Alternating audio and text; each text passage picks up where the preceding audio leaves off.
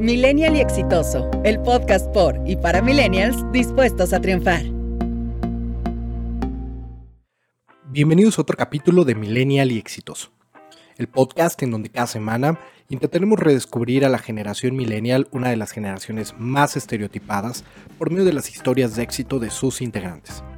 Mi nombre es Luis Bastida y esta semana tendré el gusto de platicar con Samuel Zamorano, quien nos contará su historia de éxito y la manera en la que él, a sus 31 años, logró ocupar puestos directivos en importantes instituciones financieras públicas y ahora a sus 33 en la iniciativa privada. Nos hablará sobre la importancia de estar abierto a los cambios, aun cuando esto represente poner en riesgo lo logrado hasta ese momento.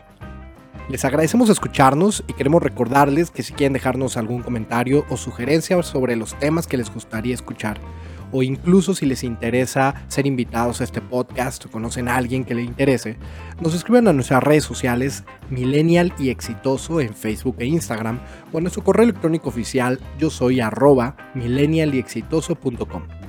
Sin más preámbulo, comenzamos.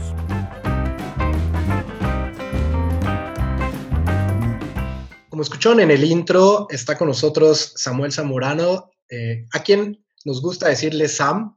¿Cómo estás, Sam? Muy bien, Luis. Muchísimas gracias por la, por la invitación. Encantado de estar aquí con ustedes.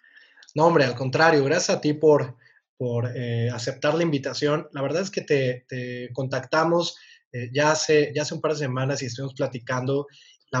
cuando comentábamos cuál era el, tema que, ibas a platicar el día de hoy, nos emocionó muchísimo porque sabemos que es un tema que eh, a muchos millennials y a mucha gente le interesa y, que con el ejemplo y con la historia que tú nos vas a, eh, nos vas a estar contando sobre cómo, cómo has llevado tu trayectoria, estamos seguros que vas a agregar muchísimo valor a nuestra audiencia. Eh, pues platícanos un poco, Sam. ¿quién, ¿Quién eres? ¿De dónde vienes? Cuéntanos un poco de tu historia. Pues mira, fíjate que soy un chavo ya no tan chavo, nacido aquí en la Ciudad de México, ¿no? Este, ya con 33 años de, edad, nacido por ahí del 87.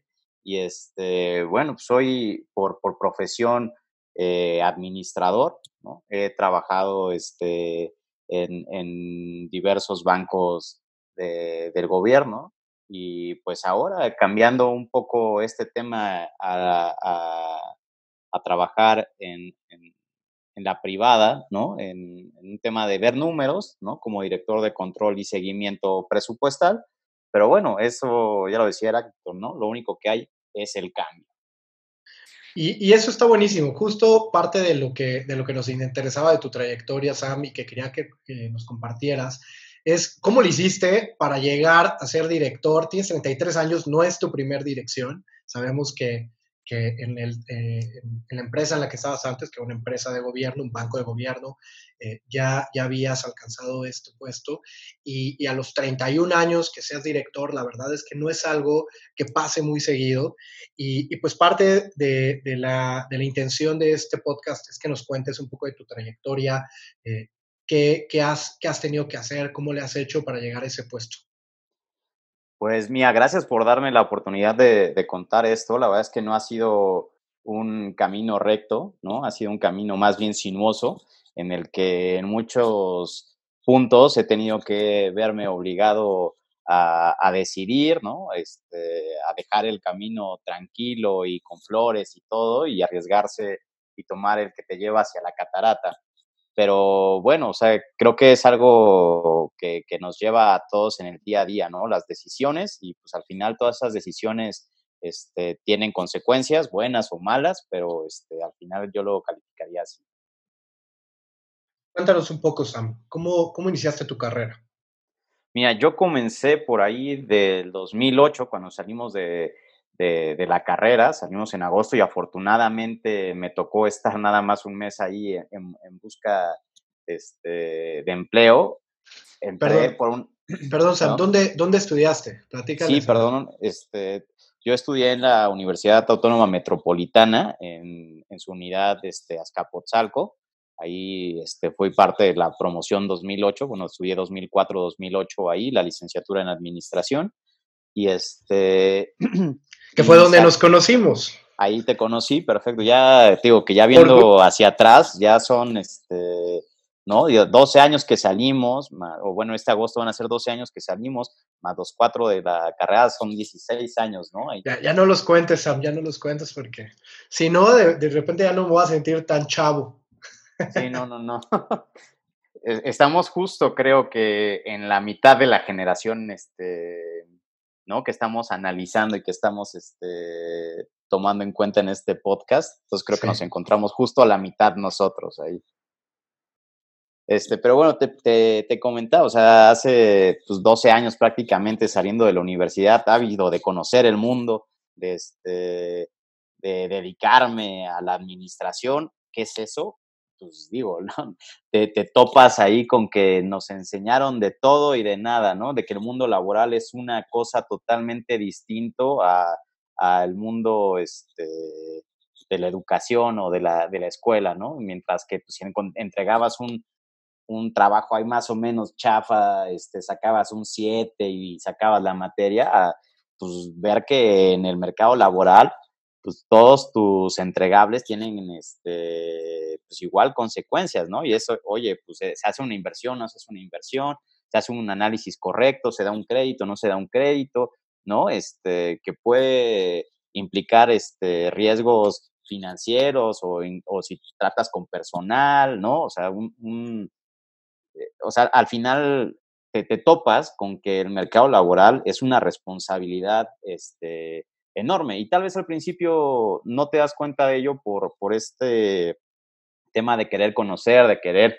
este, entregarte a tu carrera, ¿no?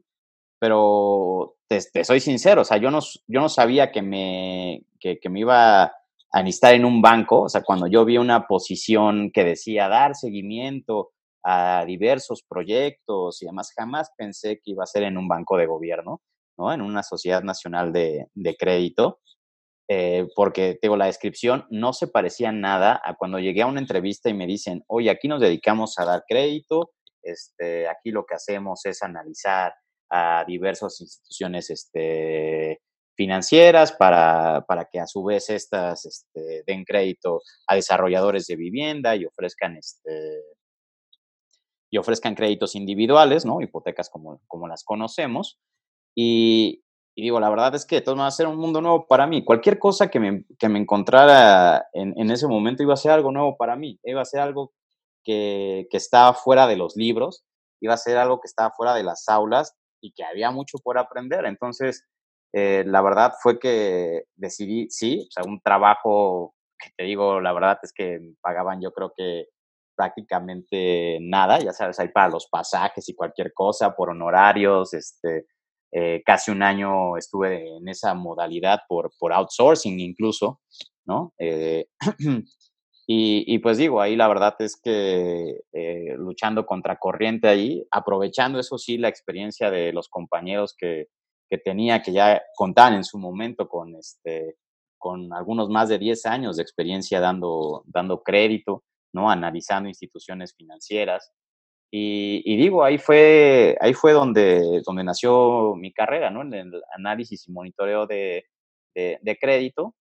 Y, en una primera instancia, lo que me tocaba hacer a mí era ir con mis compañeros a visitar a, a estas instituciones financieras este, en sus lugares de, de trabajo para, para poder verificar que realmente la lana que les estábamos dando estaba siendo destinada a, los bienes, ¿no? Que en, su momento, como te decía, el lugar donde entré se llama Sociedad Hipotecaria Federal, enfocada totalmente a, los créditos este, hipotecarios, pues entonces era ver que realmente la lana que le estábamos dando era para construir casas o en su defecto para este para créditos individuales, ¿no? Es decir, para que la gente se pudiera hacer de su casa.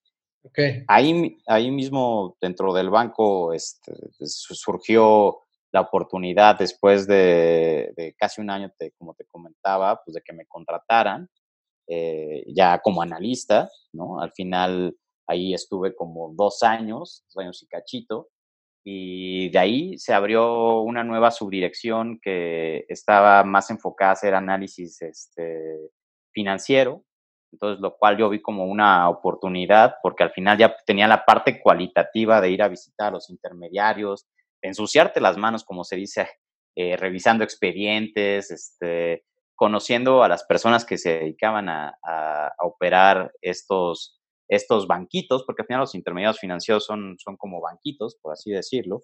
Y, al final esta oportunidad, pues digo, nos dijeron, ¿quién se quiere mover para acá? ¿Quién se quiere mover, eh, meter a los números? a tener la decisión de recomendar o no recomendar un, este, una operación de crédito.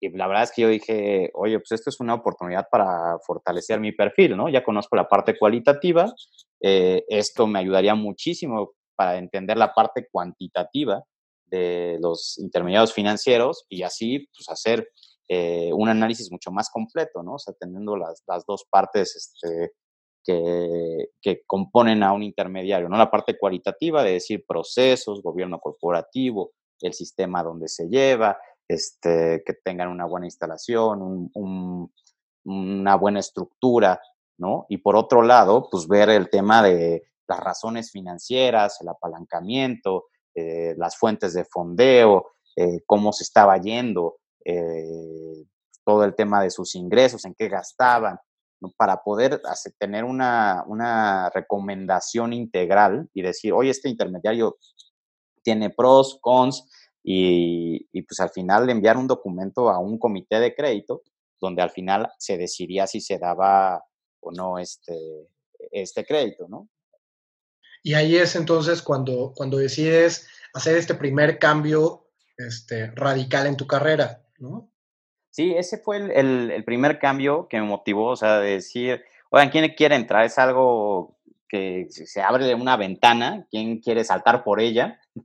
Y, este, y pues digo, la verdad es que igual y, y, me aloqué o no sé, porque también dices, güey, tenía dos años de experiencia nada más, tal vez había mucho que aprender todavía en el otro lado, pero al final fue una primera decisión de fortalecer mi, mi, mi perfil y pues afortunadamente eh, me salió. Entonces, digamos, este, e, el tema siempre es aprovechar también, creo, esas pequeñas ventanas de tiempo, espacio que, se dan para, para darnos un empujoncito, ya sea en nuestra vida personal o profesional, y atreverse. Yo creo que esa es este, una palabra importante, atreverse y, y, pensar que todo va a ser para bien, porque si empezamos con el tema de pesimismos, de pues, ¿para qué me muevo? Si aquí estoy tranquilo, ¿qué tal? Sí, ¿qué tal? Si no. Y, pues la verdad son cosas que, te atan, ¿no? O sea, tú mismo te pones ese yugo, te, te reprimes, ¿no? Y, y pues la verdad es que creo que lo más importante es siempre ir hacia adelante. A veces van a ser pasos muy cortitos, a veces van a ser saltos, pero creo que cuando se presentan las oportunidades y tienes ganas, tienes ese cosquilleo de hacerlo, tienes que aventarte. Buenísimo. Oye, justo eh, ahorita que, que sobre las oportunidades, hay un libro buenísimo que se llama The Outliers. No sé, no sé si lo, lo, has, lo has, escuchado, lo has leído. Y habla un poco de eso, ¿no? De, de, que pues tú no controlas muy bien qué oportunidades hay, pero lo que sí controlas es tanto lo que tú te prepares para lograr ciertas cosas y también la decisión de tomarlas, ¿no? Y, y creo que mucho de lo que ahorita tú nos vas a platicar tiene que ver con eso no siempre controlas tú hacia dónde te quieres mover. A veces salen oportunidades, pero, pero tú sí controlas la decisión de tomarlas, sí controlas el, haberte preparado para y, pues si sale la oportunidad, tomarla y aventarte. Correcto. Y la verdad es que es un libro que no he leído, pero mira, ya lo estoy anotando aquí para, para ponerme este, de tarea, ¿no? Y, y, leerlo. Ya después podemos platicar también un poquito de, de él, pero es correcto, o sea, al, final, y yo creo que este, en general, ¿no? Es, es, ver qué tienes tú en las manos, qué estás dispuesto a, hacer y, este, y pues, digamos, multiplicar esa capacidad que tienes de, de, hacer con lo que tienes. Digo, la verdad es que, pues igual suena más, más fácil diciéndolo, ¿no? Que ejecutándolo, pero eh, digo, al final es, es algo que todos tenemos la capacidad de, de hacer. ¿Y, luego qué pasó, Sam? Ya, bueno, tomaste, era una subdirección en ese momento, pasaste de ser, de estar como asesor ya contratado a, eh, una subdirección. o sea, no, ahí todavía estaba yo como analista, digo, ya por los años que llevaba, la experiencia que tenía, ya era catalogado como analista senior, ¿no? Este, pero al final era banca de gobierno, ¿no? Entonces, ¿qué pasa con la banca de gobierno, al igual que todo el gobierno? Que cada seis años se viene un cambio eh, importante dependiendo de las elecciones, ¿no? Porque al final los bancos eh, de gobierno dependen de la Secretaría de Hacienda y pues como sabrás, pues este, en los últimos tres periodos de, de elección hemos tenido alternancia y este y, y, pues digo venía de trabajar con gente del PAN no cuando recién eh, entré y después se viene eh, el cambio de este cómo se llama de, sexenio cuando regresa el PRI con Enrique Peña Nieto y pues al final se vuelve también una, una sacudida para el banco donde todo el mundo se empieza a preocupar por los radiopasillos de quién va a llegar, qué va a hacer, este, nos van a correr, no nos van a correr se empiezan a preocupar más por ese tipo de cosas que cuidar su trabajo, que, que, este, seguir mejorándolo, ¿no? Porque al final todo el tiempo creo que se trata de, de, mejora, ¿no? Esta mejora continua, no importa si llevas uno o cinco años en tu trabajo, siempre tienes que ver qué, qué más haces y qué te va a diferenciar del grupo, ¿no? Porque digo, yo creo que a todos nos ha pasado trabajar en grupos pequeños, pero también en grupos grandes y donde pues, si el manual está ahí y todo el mundo hace lo que dice el manual, pues todo el mundo va a ser bueno. Pero al final tienes que encontrar esa marquita diferenciadora de tú qué estás haciendo este, más para que tu trabajo sobresalga de, del, del trabajo de otras personas, en lugar de decir, es que él viene recomendado por tal o lo que sea, este, pues, ¿qué estás haciendo tú, no? Y, y perdón que me, que me vaya este, me vaya y regrese, ¿no? Pero, pero bueno, entonces te, decía que, que, este, este fue otro de los cambios que, que, enfrenté, ¿no? Porque al final primero había sido por, por decisión, después viene esta sacudida de cambio de gobierno eh, y donde se me abre la ventana, me invitan a, a, trabajar a otro banco de desarrollo ya con una administración nueva, eh, pero al final era un tema de, oye, ya llevo cinco años, casi seis años de lo que estoy haciendo, eh, la verdad ya me toman en serio, este, toman en, en, cuenta este, mis recomendaciones, mis comentarios, ¿no? Y, pues me dicen, oye, esto es cambiar, al final yo daba, teo, créditos de mil millones cada tres meses para, este, para, para, desarrollar vivienda y de repente me dicen, oye, ¿por qué no te vienes a Avancef y me ayudas a crear la Dirección General Adjunta de Crédito y Garantías que no existe? Y ya, oye, pero pues, ¿qué vamos a, dar? No, pues son microcréditos. ¿Cuánto es un microcrédito? No, pues 8 mil pesos en promedio. ¿Qué? No, o sea, acostumbrado a dar créditos, digo, igual y, casas financiadas por Infonavit de 350 mil pesos, 400 mil pesos en el ticket menor, a de repente voltear y dar este créditos de 8 mil 500 pesos, dices, oye, pues es un sector menos pomposo, es, este, es mucha talacha para llegar a hacer un volumen de cartera importante. Pero. Hasta pudiste pensar en, en, un tema de estatus, ¿no? Oye, yo ya estoy de este lado haciendo tal cosa, con, ¿no? Y de repente voy a dar créditos este, a microempresas o a personas incluso, ¿no? Sí, sí, sí. Y, y es un tema, tío, totalmente que te pones a pensar, oye, pues aquí estoy tranquilo, ya, eh, o sea, sí he podido crecer, ¿no? Este, pero eso es algo nuevo, ¿no? Y, y, ¿sabes qué fue lo que me llamó la atención más allá del, del sector y del, del, del, mercado? Que me dijeron, es algo nuevo, no hay nada, lo vamos a crear. O sea, se fue una directora general la que, este, la que me invitó en, en, su, en su momento y me dice, lo vamos a crear, te jalas o te pandeas, como se dice que no. Este, y, y no fui el único que le hicieron la, la, oferta, ¿no? O sea, dentro del equipo nos, nos llamaron a, a cuatro o cinco y la verdad es que cuando me dijeron eso nuevo, crear, este, no hay nada, ¿no? O sea, dije, tiene que ser algo bueno, o sea, pues imagínate, si no hay nada, pues cualquier cosa que creemos va a ser bueno.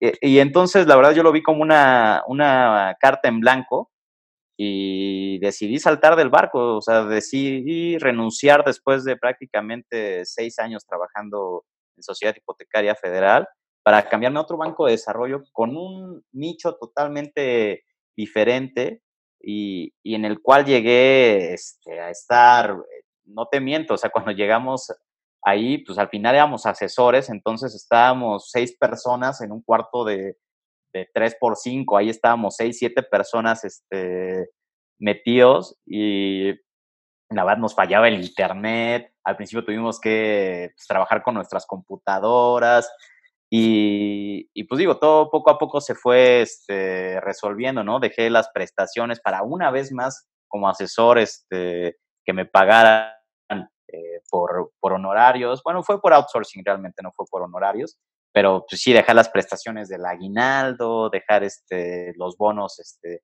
semestrales o lo que fuera, ¿no? Y, y, al principio la verdad es que le batallamos porque pues al final llegamos a un banco donde ya había una cultura muy creada del ahorro, ¿no? El, el BANSEFI, el Banco del Ahorro Nacional y Servicios Financieros, que o ya le cambiaron el nombre una vez más y es el Banco para el Bienestar o algo así. Ah, o sea, Bansefi se convirtió en Banco del Bienestar. Es correcto.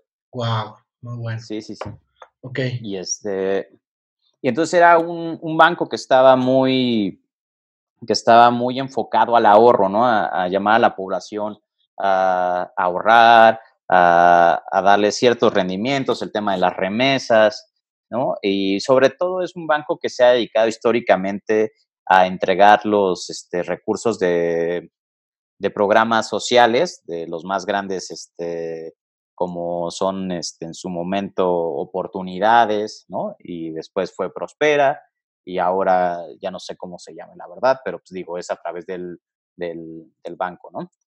Entonces todo está enfocado ahí, no había una dirección este, de crédito. Eh, tuvimos que llegar a ser manuales, una vez más ensuciarse las manos, ¿no? Porque es bien fácil llegar y que todos te digan es el ABC y pues ya la capacitación se vuelve así, a decir, tienes que hacer el manual completito, este, y sobre todo de que pues, con la trayectoria que traíamos, muchos de los compañeros que, que nos fuimos, pues era un tema hipotecario, entonces fue leer, releer, investigar sobre el tema del microfinanciamiento, este, cómo funcionaba, qué era, y, pues entender, ¿no? Que igual con una línea de 100 millones de, pesos, o sea, puedes llegar a la misma gente o hasta más que con una línea de mil millones en hipotecas, ¿no? O sea, ¿por qué? Por el ticket promedio. Y el tema es, ¿a quién estás ayudando? ¿No? Y, o sea, 8 mil pesos para una gente que pues, tiene un, un micronegocio lo que sea, pues le hace totalmente de capital de trabajo para que vaya, consiga si venden un mercado, compre más tenis, compre más toppers, compre más lo que sea, y con la reventa de lo que consiguió tiene para pagarte y le sobra a, este, a ellos. Entonces, digo, es, es un análisis ahí bien importante de, de, del, del, microcrédito, porque aparte es algo que está todavía este, descuidado por los bancos por el tema del ticket promedio, ¿no? Al final, pues un banco grandote no le interesa administrar este, cuentas de 8 mil pesos, ¿no? Que aparte no ni siquiera van a tener un flujo constante, sino le vas a dar los 8 mil pesos, se va a parar en tu sucursal y no lo vas a ver, bueno, los pagos son semanales, entonces cada semana lo tienes que ver para que te deposite 200, 300 pesos, entonces, puta, tú dices, yo tengo que tener ahí un cajero para que me atienda una persona que, este, que viene a depositarme 200 pesos, puta, ¿no? Entonces, al final es algo que todavía no, no le entran los bancos. ¿Y por qué? Porque también se vuelve un mercado súper riesgoso, ¿no? ¿Por qué? Porque es gente que vive al día. ¿No? Entonces al final es, si no vende, no tiene para pagarte. Si no tienen para pagarte, tú te conviertes en cartera vencida. Si te conviertes en cartera vencida, tú como intermediario luego tampoco tienes para pagarle a quien te presta. Entonces es una cadenita bien interesante sobre un, mercado muy sensible, pero pues que aprendimos también este, a punta de, de, investigación y de golpes, porque la verdad es que queríamos este, poner muchos muchos patrones tal vez de cómo estamos acostumbrados a dar crédito pero pues no se parece nada el mercado de las hipotecas al mercado del microcrédito. Entonces, repito, fue investigarle, fue tomar este, ahí algunos cursos, ¿no?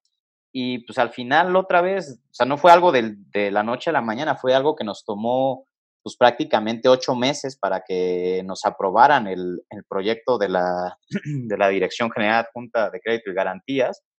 Y, y afortunadamente, otra vez, o sea, y siempre pongo la parte de la fortuna, sí, con todo el trabajo que te platico, pero pues con esa pizca de este, decir, aquí está todo el trabajo, nada más es cuestión de que alguien más lo lea, que alguien más se, se entere para que sea algo exitoso que nos dé el siguiente paso. Y así fue como sucedió, o sea, fue un tema de trabajarle noche y día, de hacer este eh, documentos que no existían, de presentarlo a los diversos comités, de, convencer, de convencer al director y directora este, general que estuvieron en su momento. Y pues digo, afortunadamente este, se dio. Ahí fue ya que adopté una posición de funcionario, ¿no? Sería como subdirector. ¿Qué, qué edad pues, tenía Sam? Ahí tenía 27. Wow, porque suena como que, o sea, ya pasaron no sé, 10, 15 años y, digo, salimos de la carrera, tú eres el más chico de la, de la, de la generación, ¿no? De los más chicos, pero que saliste 21, 22 años. 21, sí, tenía 21 cuando años, salimos. Sea, habían pasado 6 años y tú ya estabas tomando entonces una subdirección en una empresa que, eh, que en un banco que además no era donde iniciaste tu carrera. Es correcto. Y después entonces veo, o sea, nos platicabas y, en, tu, en, tu, currículum empiezas a tener varios movimientos en los siguientes años.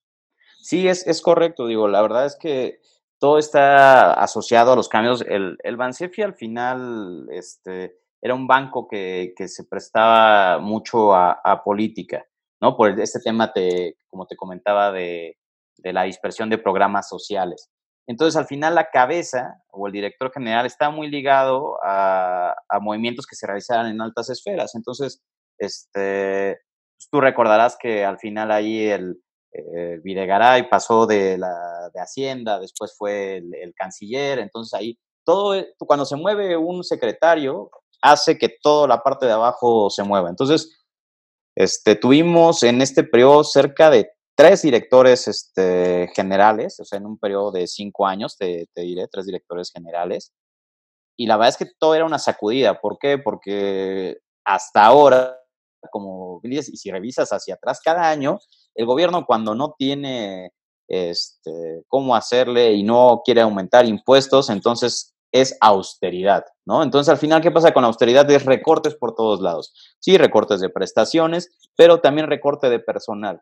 Entonces, al final, aquí es este, es, una parte importante porque esa sí fue, digamos, un tema que, gratamente me sorprendió de que tomaran en cuenta mi trabajo porque, o sea, se habló de desaparecer de verdad toda la, la, dirección, toda la DGA, este, pero jamás, o sea, dijeron, tu subdirección se va a otra o vemos cómo la hacemos, pero se queda.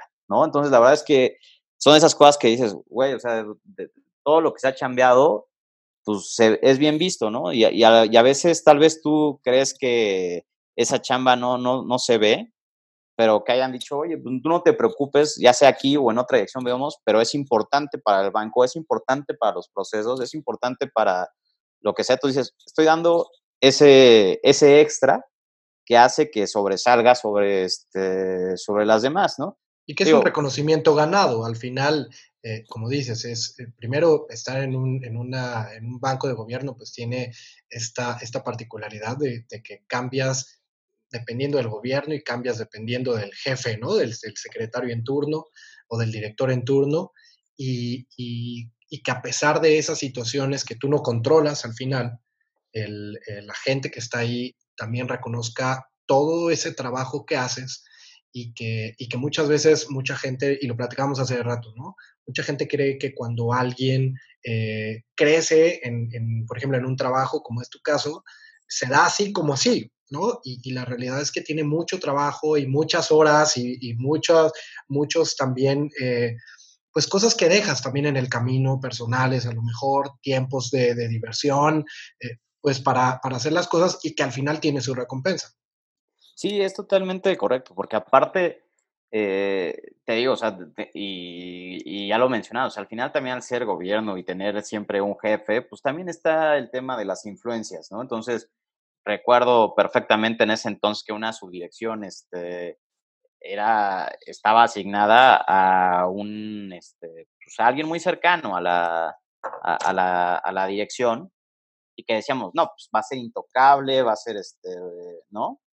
Pero al final te das cuenta también que llega la hora de la verdad, de dar resultados, y no hay nada que te recomiende más que tu trabajo. O sea, porque, digo, con este tema de la reestructura y la austeridad, nos quitaron dos subdirecciones y algunas gerencias en el, en el, en el área. y dentro de ella se fue la amiga, ¿no? Entonces, este, al final, yo creo que lo, lo, importante siempre es trabajar y siempre tratar de, de, sumar. Digo, eso me cayó bien a mí porque me dio más juego, ¿no? Porque al final, al desaparecer esa, esa subdirección, digamos, lo que hice yo fue absorber todas las funciones que realizaba esa otra subdirección. Y, y, este, y otra vez, o sea, por ejemplo, ahí traían el tema de garantías. Yo no había visto garantías, yo había visto siempre el tema de, de crédito. Y me dijeron, oye, ¿le conoces? Sé, no, o sea, lo, lo básico, pero pues, lo investigamos, nos preparamos y le damos para adelante, ¿no? Y se creó un proyecto este, nuevo ahí eh, para, para micronegocios, ¿no? O sea, donde se garantizaba en caso de, incumplimiento para digamos, ahí también darles ese apapacho a los intermediarios financieros, de decir, oigan, volteen a ver estos micronegocios y, nosotros les vamos a ayudar. En caso de que ellos les incumplan, nosotros les cubrimos hasta cierto porcentaje. Y yo fue otro brinco en, en, en, mi carrera, porque pese a que fue un cambio lateral por las circunstancias, ¿no? De agarrar una subdirección que únicamente iba a visitar a los intermediarios financieros, Ahora ya lleva un programa de garantías que trabajamos en conjunto con ANFIN y con el Instituto Nacional del, Emprendedor de la Secretaría de, Economía. Y al final eso fue fortaleciendo pues, en lo personal mi currículum, que después otra sacudida más adelante, ¿no? Donde hubo un cambio nuevamente de director general, eh, digamos, se libera una dirección pues me permite pelear, ¿no? O sea, digamos que de la dirección, yo llevaba tres cuartas partes de, de, esa dirección desde la subdirección. Entonces, al final sí, fue un trabajo extra, tal vez una este, subdirección que muchos me decían, oye, pero pues es que tú haces la chamba del director, etc. Y todo es esperar eh, el momento, ¿no? Al final, cuando se abre la vacante, este, ya era un, un, cargo, la dirección al final en, en estas instituciones ya es un cargo que no se da de manera este, de dedazo, ¿no? O sea, tienes que llevar tu currículum al consejo directivo para que el consejo directivo, este, pues decida si tu experiencia es o no suficiente para cubrir una de estas este, vacantes, ¿no?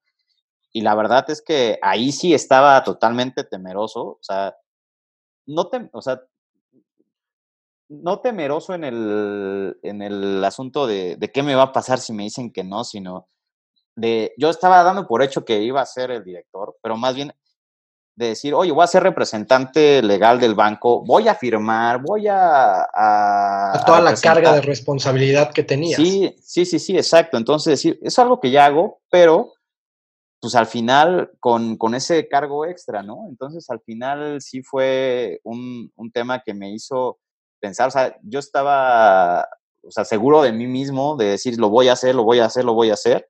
Y mira, afortunadamente también fue esas cosas que, que te digo, pues el trabajo de fondo, pero las circunstancias que permitieron que con el cambio de director se abriera esa vacante y yo abrí, yo ocupar esa ventana y brincar una vez más, pues la verdad es que me dio el salto a mi primera este, dirección, como ya lo mencionabas este, tú, fortaleciendo, digamos, todo lo que ya sabía, toda esa talacha que ya había hecho en el escritorio, y pues ahora a, dar la cara, a ser representante, a, ¿no? O sea, a conocer todo desde abajo, porque al final yo llegué a crear manuales, llegué a crear procesos, llegué a este, hacer procedimientos, hacer análisis de crédito cuando no teníamos personas, este, eh, hacer las visitas, o sea, a, a ser todólogo, ¿no?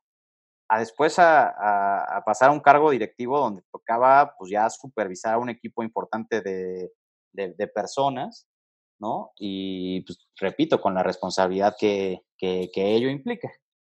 Sí, porque generalmente todo el mundo habla de, de, pues, de las cosas padres y todo el mundo, quien quiere tener una carrera de este tipo, piensa en ser director y bueno, ya ahí se va a acabar la, la talacha, ¿no? Y la verdad es que ya no solamente, y sí, parte de, de, la talacha se acaba, pero, pero ahora es, es un tema de responsabilidad, porque eres responsable y en tu caso, al ser, al ser parte del gobierno, pues eres responsable de muchas cosas, ¿no? Empezando con la gente que, que, trabaja ahí, sus familias, y después con los, con los, este, con el dinero de, la gente, ¿no? Que está, que está, pues pagando impuestos para que, para que el gobierno los, los distribuya en ciertas partes. Entonces, sí es una responsabilidad grande y, bueno, y más recargada en, una persona que, pues es joven. ¿Cuántos años tenías en ese entonces, amor? Bueno, tenía 31 recién este, cumplidos. sí, recién cumplidos prácticamente cuando me quedé de encargado, digo, por los procesos y demás, todavía pasaron un par de meses para que quedara ya el nombramiento, pero, pero este, pero la verdad es que agradecido también con, con el equipo que, que, me tocó en su momento, que me respaldó también, este, el director general también que, que, que no dudó en poner mi, mi currículum en, en la mesa, este, pese a que venían otros recomendados este, desde Hacienda, ¿no? Y, la verdad es que, repito, o sea, llega un punto donde yo no conocía quién iba a juzgarme, ¿no?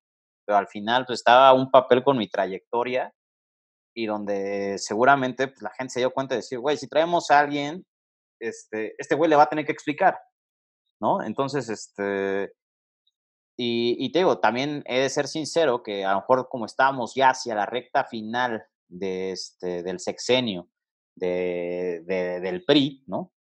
Eh, pues igual también no mucha gente se quería quedar a entregar, ¿no? O sea, era una responsabilidad doble, porque aparte aquí no es de que dices, ah, ya me corrieron y ahí dejo, no, tienes que hacer todo un acta administrativa diciendo todo lo que se hizo en el sexenio, te haya tocado o no te haya tocado, este, y, y la verdad es que era una chamba que no cualquiera se quería aventar, entonces, este, digo, otra vez, es, es, una oportunidad que es decir, tomarla o no, o sea, es, no, yo qué voy a hacer la chamba de los güeyes que estudiaron antes que yo, pero pues al final, digo, es, es, es, algo que da para crecimiento, es algo que yo veía que me iba a fortalecer en, en el tema de, de, de, decisión y de dirección de equipos, y, y, al final, pues sucedió bien, digo, después ya vendría una nueva sacudida, una nueva elección, un cambio de gobierno nuevo, y de ahí mi cambio a, este, a la iniciativa privada, ¿no? O sea, pero, pero al final e, es, es, un tema interesante cómo los caminos de la vida se van, se van forjando también por oportunidades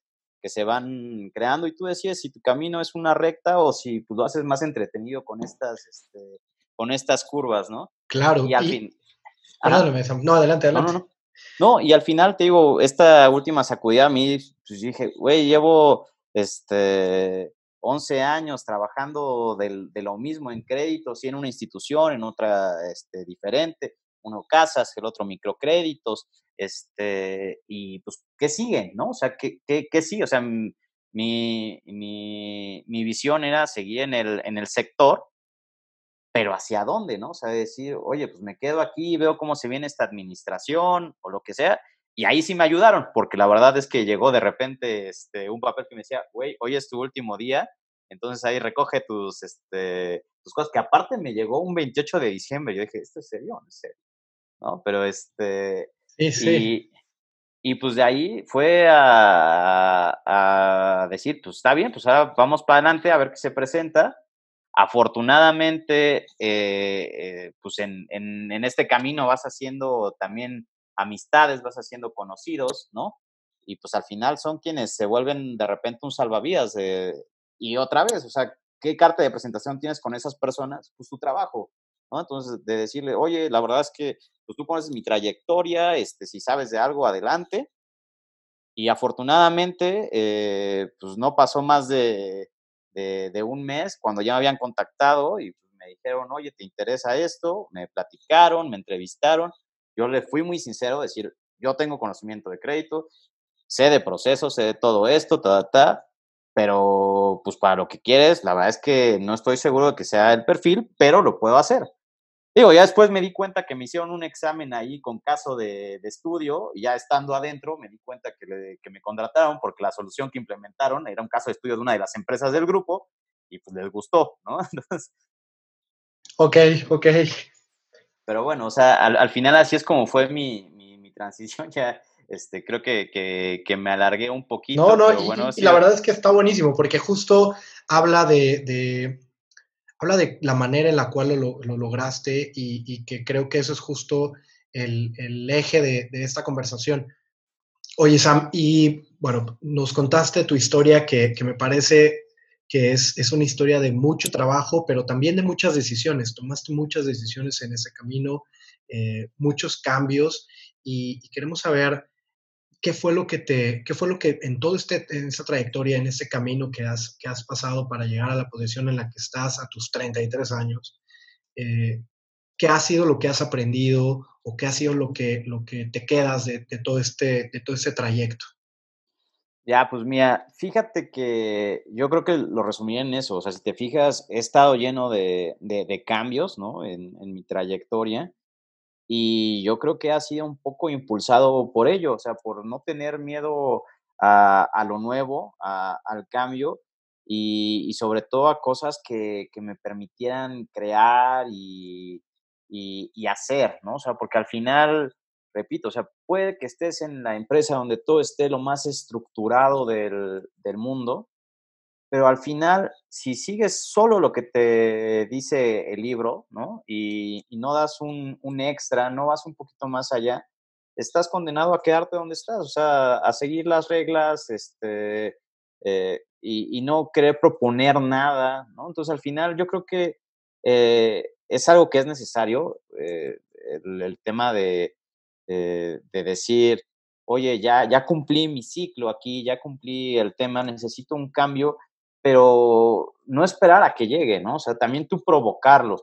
Hay veces que, que repito, se abren mucho más este, oportunidades, mucho más puertas, ventanas, este, pero, pero no te puedes quedar sentado a, decir, ya vendrá, ¿no? tienes que provocarlo, o sea, tienes que trabajar para ello, tienes que, este, ¿no? Y yo creo que fue algo que me, que me sucedió, o sea, porque mi primer cambio de, de pasar de hipotecas a, a, microcréditos fue eso, o sea, decir, a la persona que le estaba fallando en un principio, pues era a mí, porque lo, lo, que está, lo que yo siempre he traído en la cabeza es decir, dar este extra, como te, te, comentaba, y, y de repente llegó un punto donde decía, oye, ya conozco todos los procesos, procedimientos, eh, pues, ya me sé algunas mañas, digamos, del análisis, ¿no? O sea, sé por dónde nos quieren meter gol, por dónde no, qué preguntar, qué no preguntar.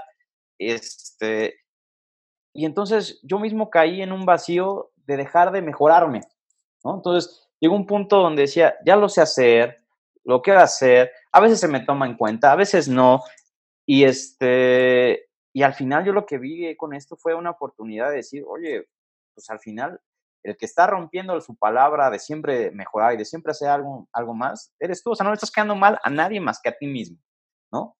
Y lo que yo veía con otras personas era que se quejaban del trabajo, así yo ya llevo tanto tiempo y no me promueven y no sé qué. ¿Qué estás haciendo tú para provocar ese, ese cambio, ese ascenso, esa promoción? ¿no? O sea, si haces lo mismo los últimos 6, 10, 15 años, no sé, o sea, eh, la verdad es que te vas a quedar, estás condenado a quedarte en el mismo lugar. Y que, y que lo platicamos hace rato y, y coincidíamos en eso, sobre, sobre ese tema de, de, cuánta gente que se va quedando en el camino, no, por, no solamente por una decisión propia y por convencimiento, porque también se vale, oye, quiero estar aquí y me gusta y se vale, pero, pero gente que más bien quiere crecer y que no ha podido eh, o ellos piensan que, que, nadie los toma en cuenta o, o, que, o, que, no lo han, este, o que no les llegan a las oportunidades a, en, el, en, el, ramo en el que tú estás. Eh, pareciera que todo es de dedazo, que todo es porque tienes contactos, que todo, y, tu historia es totalmente diferente, ¿no? Y entonces, ¿qué, qué, ¿qué es lo que tienen que hacer todas estas personas, que, todos estos millennials que están iniciando su carrera o que ya llevan algo, algo caminado y que quieren seguir creciendo eh, basado en lo que tú has vivido, Sam? Pues mira, yo creo que lo primero es tener claro qué es lo que quieres. O sea, al final, si lo que tú quieres es crecer dentro de una empresa ¿no? en la que ya estás inmerso, pues tienes que ver qué posibilidades hay, ¿no? O sea, tienes que ver esa, ese plan de carrera que te puede ofrecer la, empresa, pero también si al final, después de analizar ese plan de carrera, te das cuenta que no tienes cabida ahí porque ya sea que tienes que esperar casi casi a que se muera tu superior para que puedas participar por su, por su plaza, pues tienes que hacer más cosas, que es buscar fuera de. Es decir, puedes buscar, sí, dentro de, la misma empresa, algo, algún cargo superior, no en la misma, este, en la misma línea en la que estás, pero donde te podrías desarrollar, o bien ver hacia afuera y ver este, todas las oportunidades que hay. Por ejemplo, en, el caso en el que está, yo está en un banco de gobierno, pero al final, como te decía, es un banco como cualquier otro. Tienes que cumplir con la misma normativa de la CNBB, tienes que cumplir con lo que te pide Banco de México, con Hacienda, y, este, y al final te das cuenta que el mundo, por ejemplo, de, de las instituciones financieras no se limita a los bancos, que hay SOFOMES, que hay este, uniones de crédito, que hay cooperativas, que hay SOFIPOS, ¿no? Entonces, que hay este, o sea, hay un chorro de intermediarios financieros que ya si los desagregas se vuelve un mundo, o sea, hay, yo creo que después de la certificación que solicitó la Conducef de las Conducef, hay más de 3.000 de todas maneras, más si le sumas los cuarenta y tantos bancos que hay, más si le sumas las SOFOMES, o sea, se vuelve este, un mundo de, de crecimiento importante. El chiste es querer dar ese paso, o sea, decir, oye, pues es que esto ya me queda 15 minutos de, de, mi casa. Ah, me ofrecen una posición, pero la verdad es que me queda en Santa Fe o lo que sea. Y dudar por eso, la verdad es que no, o sea, yo les diría, piensen en su plan de mediano y largo plazo y si ese cambio les va a ayudar a conseguirlo, adelante, no lo piensen dos veces, ¿no? O sea, al final, como sea, es, van a tener trabajo. ¿no? O sea, si es un cambio y es la distancia, aviéntense, o sea, de todo van a aprender. Es más, del mismo proceso de crédito, yo te diría, no se lleva igual en ningún lado. O sea, por más que hay un ABC que dicta este, la comisión y donde sí es muy, muy parecido en un 80% de las instituciones financieras, hay un 20% que las hace diferentes. Y hay un 20% que hace a unas exitosas de las otras no. Ahí es la oportunidad. O sea, si seguimos lo que hace el 80% de las personas, no vas a creer. Tienes que ver ese 20%, ¿qué puedes aportar tú? ¿Qué puedes crear tú para poder este, dar a, no sé, este, ¿qué puedes proponer? No te canses de proponer, yo diría eso, ¿no? O sea, y, en una de esas se va a, abrir esa ventana. Oye, y, y, platicábamos hace rato también, antes de, antes de, la, de esta entrevista, alrededor de la gente que, por un lado, no, no se anima a dar ningún, ningún paso, ¿no? Y, que es parte de lo que, de lo que tú nos compartes. Y por otro, aquellos que en su afán de cambiar o en su, afán de crecer, le empiezan a pegar a todo, ¿no? Y, entonces empiezan a mandar currículums, mil currículums. ¿Es la manera? ¿Tú, tú qué crees? No, e, es un poco lo, lo, lo, que comentábamos, ¿no? O sea, si no tienes bien definido a qué y empiezas a apuntar para todos lados, empiezas a disparar para todos lados, pues al final lo que vas a hacer es, si te contratan en algún otro lado, vas a comenzar de cero y entonces lo que lo poco o mucho que ya lleves de trayectoria lo vas a echar a, perder únicamente porque le vas a hacer caso igual al sueldo. Es que aquí me pagan mejor que lo que estaba haciendo. Sí, pero igual y nada más estás dando un paso hacia un incremento salarial en el corto plazo, pero que no es algo que va a promover tu carrera. O sea, si me dedico ahorita, no sé, voy a, mencionar áreas, por decirlo estás en recursos humanos y de repente ves que en mercadotecnia te ofrecen mil, dos mil pesos más y te vas hacia mercadotecnia, pues al final igual iba a ser un, un retroceso. Más allá de ganarle dos mil pesos, vas a perder tres, cuatro, cinco años de carrera en lo que ya habías hecho.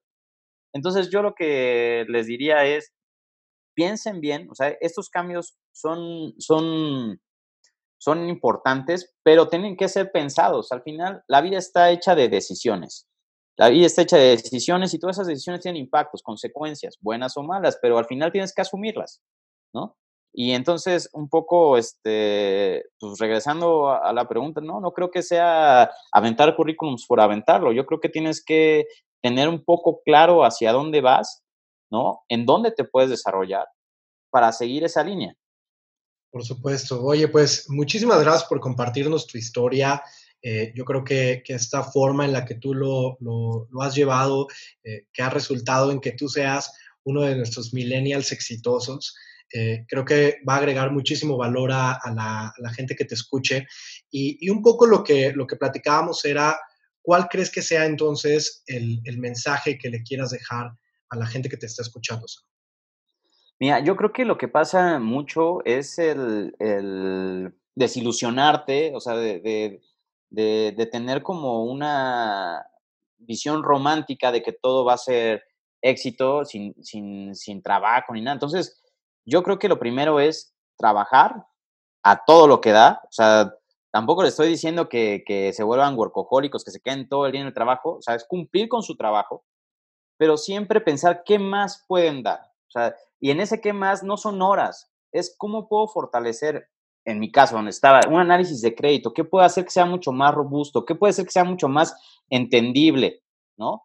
Es más, si antes se presentaba todo en un Word, oye, una presentación, oye, la presentación ya se hizo muy larga, bueno, entonces vamos a hacer, no sé, un video, o el video no funciona, eh, no sé, o sea, siempre pensar en algo más, no se cansen de proponer.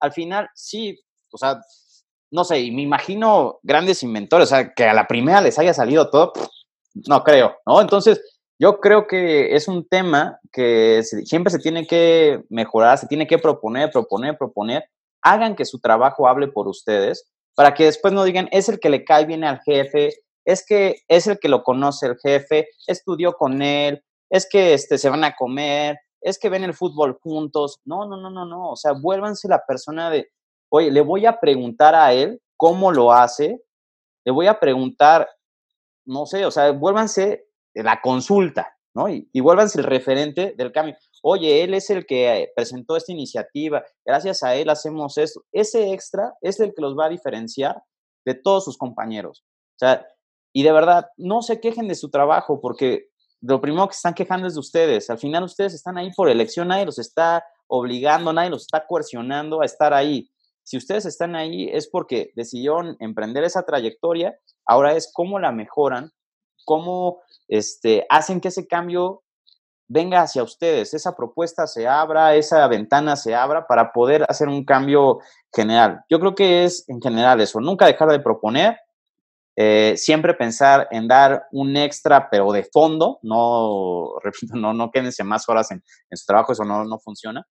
Y, y verán que, que, provocando el cambio va a ser mucho más fácil que les llegue esa oportunidad o esa, esa llamada al éxito que buscan. Excelente, Sam. Pues muchísimas gracias. Claro que lo vamos a, tomar en cuenta eh, también, incluso hasta en nuestras propias carreras. Muchísimas gracias nuevamente por, compartirnos todo esto, Sam. Eh, muy bien, bueno, pues vamos a pasar a, la sección de recomendaciones. Es una sección en la que todos nuestros invitados nos van a compartir algunas, algunas recomendaciones de libros eh, que, les hayan, que les hayan impactado, de, series o, videos y una canción que subiremos a nuestra, eh, a nuestra lista de Spotify, así como eh, pues algunos hobbies que ellos tengan con la finalidad de irles compartiendo a través de nuestras redes sociales.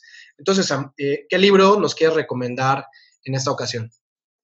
Pues fíjate, cuando, cuando platicamos, ¿qué, qué libro nos este, recomendarías? Me vino a la mente uno que, que leí ya hace este, un par de años, de José Saramago. Eh, el, título del libro es Ensayo sobre la ceguera.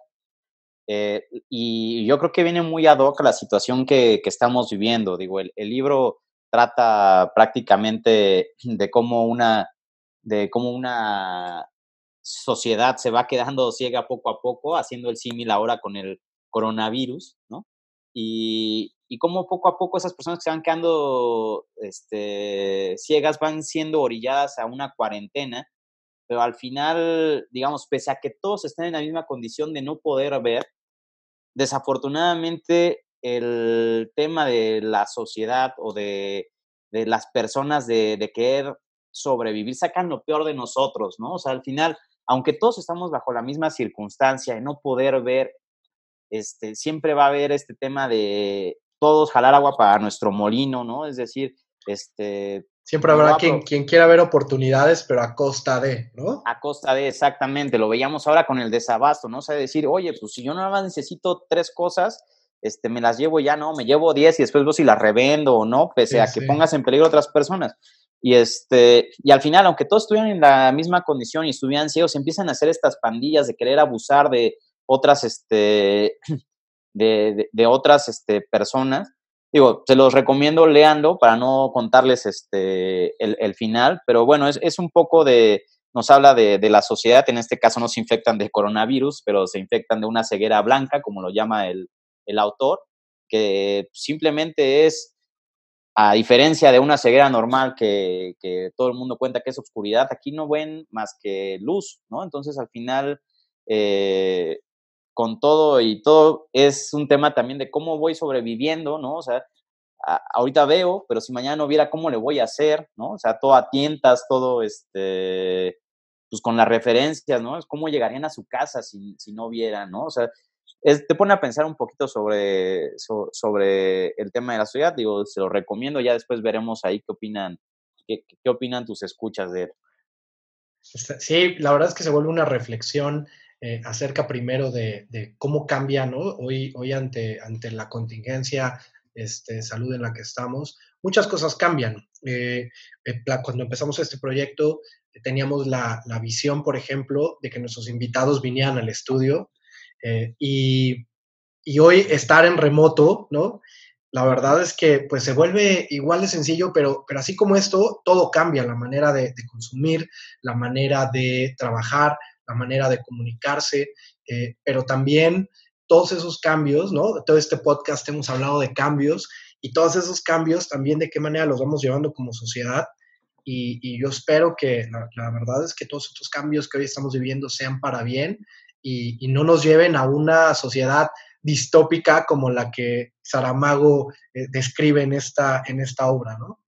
Claro, y, pues digo, al final también yo creo que queda claro que nosotros somos parte de la sociedad y cualquier cambio que hagamos desde nosotros va a impactar en la misma, ¿no? Es como la gente que se queja de, del tráfico, pues voltea, compadre, tú estás en el tráfico, tú lo estás provocando, ¿no? O sea, no, no podemos ser ausentes o distantes de, de lo que está pasando en la sociedad y no y, y mantenernos ajenos, ¿no? Al final somos parte de y tenemos que pues, contribuir con poco o mucho que, podamos para ser mejores este, ciudadanos y con ello se cree una mejor este, sociedad. Excelente, Sam. Oye, ahora, ¿qué, ¿qué, serie o video nos quieres, nos quieres recomendar? Pues mira, yo creo que como millennial influenciado en esta última época por HBO, fíjate que yo soy este, fan de, Game of Thrones, aunque como muchos yo creo que no nos gustó el final, la verdad es que fue una serie que, me encantó cómo fue llevada, este, un poco ahí con, fantasía, un poco de época, ¿no? O sea, son este tipo de cosas que, me gustan porque al final te refleja creatividad, ¿no? Entonces ves, y, pues digo, aunque todos los niños nacimos y crecimos con dragones y dinosaurios y demás, pues la verdad es que pues que no haya puesto en un libro, en un guion, pues se vuelve este, interesante, ¿no? A mí siempre me han gustado todas estas series como este, históricas de vikingos, pero como que esta es una mezcla entre el Señor de los Anillos, un poco de, de sí hay este, vikingos, enanos, ta, ta, ta, ta, entonces se vuelve, hay una mezcla interesante, a mí me gustó muchísimo. Fíjate que no habíamos tenido oportunidad de verla nosotros, este, y, ahora que la, que la estoy viendo, este, no, bueno, está buenísima. Ya, ya voy en la temporada 4, hasta aquí va todo bien. Ya en algún momento que llegue, que llegue al final, este, te contaré si, si el final me gustó, pero he escuchado más las críticas. Pero por lo pronto, hasta la temporada 4, estoy impactado con esa serie. Sí, la verdad es que, este, bueno, no sé, e, es un tema siempre particular, ¿no? Pero la verdad es que a mí me gustó mucho cómo, cómo, fue, cómo fue llevada tema como histórico, te digo, de la, vestimenta, este, eh, las localidades, ¿no? Porque al final, o sea, todo eso tiene que ser grabado en algún lado. Pensar que todavía existen esos lugares este, en el mundo, ¿no? Digo, igual, casi no al 100% como están, pero exactamente, ¿no? Padrísimo. Oye, ¿qué canción nos recomiendas, Sam? Híjole, mía, fíjate que, ¿qué será? tenías, tenías varios gustos, tienes varios gustos musicales, ¿no? Sabemos que no, no estás tan clavado en uno solo, pero, pero ¿qué canción crees que, que, hoy recomendarías? Les voy a recomendar una de Guns N' Roses, la de Don't Cry, una canción que me gusta muchísimo y aunque yo creo que tienen la misma edad que yo, este... Sí, no, no, no es que sea de nuestra época, pero es muy buena, sí nos ha impactado. Sí, sí, sí, la verdad es que era de cuando empezabas a ver MTV y salían esos, este, salían videos de música, ¿no? Lo que este, y, y, la verdad es que yo creo que ese grupo me, me, me, atrapó desde el principio, Guns N' Roses, y este, esta es una de mis canciones este, favoritas. Excelente, Sam. Muchísimas gracias por tus recomendaciones. Oye, como sabes, este es un programa que está hecho por y para millennials en una especie de reivindicación de la generación, ¿no? Hablábamos que, que no necesariamente la, la, gente de esta generación se siente identificada, eh, pero justo eh, parte de, de, la intención de este programa, pues, es poder eh, redescubrir a la generación escuchando a las personas que la componen. Y, y mucho de lo, que, de lo que sucede es que pues muchas veces la gente tampoco es que tenga muy claro quién o qué este, son eh, los millennials o qué los caracteriza. Entonces, la primera pregunta que te quiero hacer acerca de este tema es, ¿qué es lo primero que se te viene a la mente cuando se habla con millennials? Se habla de millennials, perdón. Pues mira, fíjate que, justo era algo que me parecía ajeno. O sea, yo, yo pensaba que los millennials eran la, generación que, venía detrás de, de nosotros y es una generación que, que, he escuchado como muy estigmatizada, como inútil, como que no se va a hacer las cosas, como que este súper inconforme con la vida por lo que le tocó vivir, ¿no? Entre que le, toca mucho más competencia en el trabajo, las cosas están mucho más caras, el poder adquisitivo se ha perdido. Entonces yo dije, güey, esto no me representa, pero, güey, o sea, soy parte de, ¿no? O sea, la verdad es que las primeras veces que, escuchaba Millennial, yo decía, no, pues son estos chavitos que apenas van saliendo de la universidad y que, este, y que no quieren compromiso de nada. Y no, o sea, yo soy un Millennial y, la verdad es que eh, está súper estigmatizado y, pues yo creo que por los mismos millennials también, o sea, ¿qué es lo malo, no? O sea, somos críticos de, de nuestra generación sin saber que estamos participando a que se deteriore su, su, nombre, ¿no? O sea, en lugar de, proyectar y decir, oye, los millennials nos han hecho lo que somos hoy por hoy, estamos como diciendo, no saben hacer nada, ¿no? Ok, está buenísimo eso. Oye, ¿y, tú qué crees? Ya, ya un poco pensando en este sentido de, bueno, soy millennial y estoy en esta generación, eh, ¿qué crees que hace a los millennials únicos? ¿O qué los caracteriza? Fíjate que creo que somos una, una generación donde, bueno, no sé, igual sobre todo lo de los principios, o no sé, a nosotros lo que nos tocó y fuimos una generación que creció sin, sin una computadora, ¿no? O sea, que nacimos sin ser digitales, ¿no? Que sí teníamos tal vez televisión, tal vez televisión de paga, este, acceso ya a bibliotecas, a todo tipo de, este, no sé, de actividades como el deporte que quisieras practicar o lo que fuera, pero que no teníamos una computadora. Al final las computadoras se fueron integrando poco a poco y nosotros yo creo que las conocimos por primera vez o interactuamos con, con ellas por primera vez cuando ya estábamos en la secundaria, ¿no? O sea, al, final, este, eh, si recordaremos o platicamos con, con nuestros papás, o tal vez una generación entre nuestros papás y nosotros, pues tenían el taller que yo tomaba era electrónica, electrotecnia, carpintería, este, lo que sea. Y afortunadamente, creo que los millennials nos tocó vivir esa transición que nos preparó para el mundo que es hoy. O sea, porque al final vemos cómo le cuesta a nuestros papás, a nuestros abuelos, de repente, pues, este, hacer una cuenta, un correo o una cuenta de, este, de Facebook o este, ya se les olvidó la contraseña. Entonces creo que los millennials somos únicos por eso, o sea, porque nos tocó esa transición pasar como de lo análogo a lo digital en, un trayecto que no nos dimos cuenta, ¿no? O sea, al principio empezamos con, con un teléfono ya en casa, pero que poco a poco se convirtió en un celular que no hacía nada más que traer una viborita y llamadas y después los mensajes, que tenías que contar los mensajes, ¿no? Después se venían las cámaras de los celulares que le tenías que pegar al celular y de repente no sabemos cómo llegó a estar una computadora en nuestras manos. O sea, al final un smartphone ya traemos, yo creo que ya todo el mundo vive con este con su agenda, con este hay más hay más smartphones en México que habitantes. Wow. Está, está cañón. Sí, sí, sí. Y, y, es un tema que creo que, este, que nos ha tocado vivir a los millennials sin, sin darnos cuenta, ¿no? Es esa transición, repito, de lo análogo a lo digital. Y este y yo creo que es algo que nos caracteriza, o sea, algo que nos, nos, nos pone en unos trabajos donde todos los trabajos ya tienen prácticamente una computadora, ¿no? Y que afortunadamente en nuestra educación se nos fue este, preparando para ello. Entonces también cuando dicen, es que nos toca más competencias, sí, pero al final sí nos fueron preparando poco a poco para esto. Buenísimo. Oye, por último, ¿qué áreas de oportunidad sí crees que tengan los millennials?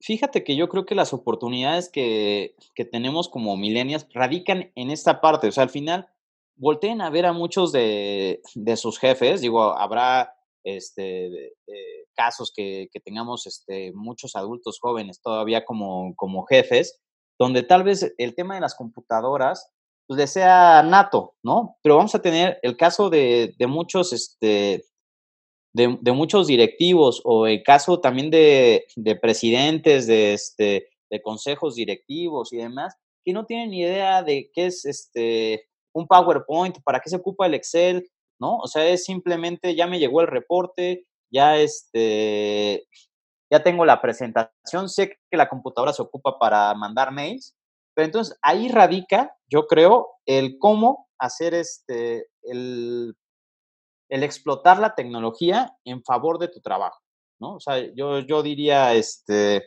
al final, siempre una presentación es de quien la hace, por más que la, se la pases a tu jefe o al jefe de tu jefe, el único que va a tener conocimiento 100% de qué, va esa, de qué va en esa presentación y qué quisiste decir, eres tú.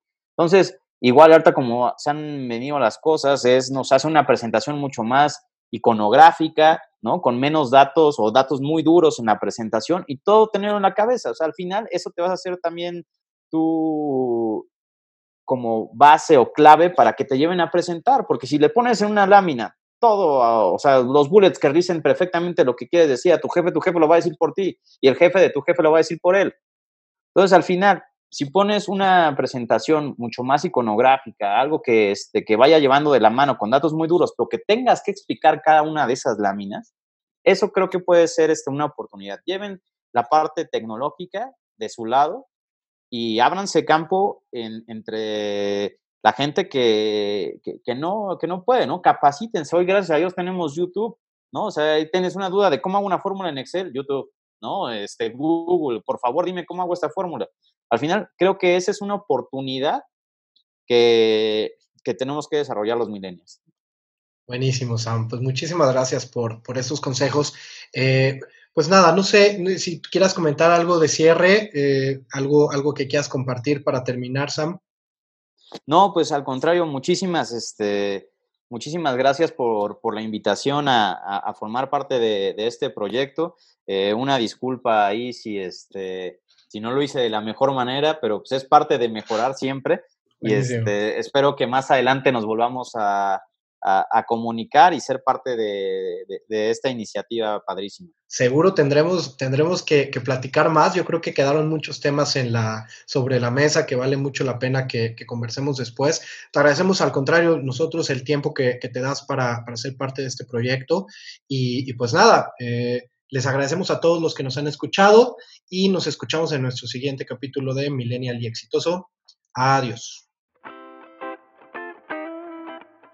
En alguna ocasión, Albert Einstein comentó que el mundo tal como lo hemos creado es un proceso de nuestro pensamiento. No se puede cambiar sin cambiar nuestra forma de pensar. En este episodio pudimos constatar cómo debido a la apertura, los cambios y la valentía de afrontar nuevos retos, generaron un crecimiento rápido y sostenido en la carrera de Sam. La perseverancia y la paciencia también fueron básicos para que Sam pudiera encarar situaciones adversas, como lo es el cambio de gobierno cada sexenio, pero que lo llevaron a aprovechar nuevas oportunidades en la iniciativa privada. Les agradecemos por habernos escuchado y les recordamos que si quieren dejarnos algún comentario o sugerencia, incluso sobre los temas que les gustaría escuchar o sobre alguien que estén interesados en escuchar en este podcast, nos escriban a nuestras redes sociales Millennial y Exitoso en Facebook e Instagram o a nuestro correo electrónico oficial yo soy arroba millennialyexitoso.com. Les deseo una gran semana y nos escuchamos en el siguiente capítulo de Millennial y Exitoso. Un saludo a todos. Bye bye. Millennial y Exitoso, el podcast por y para millennials dispuestos a triunfar.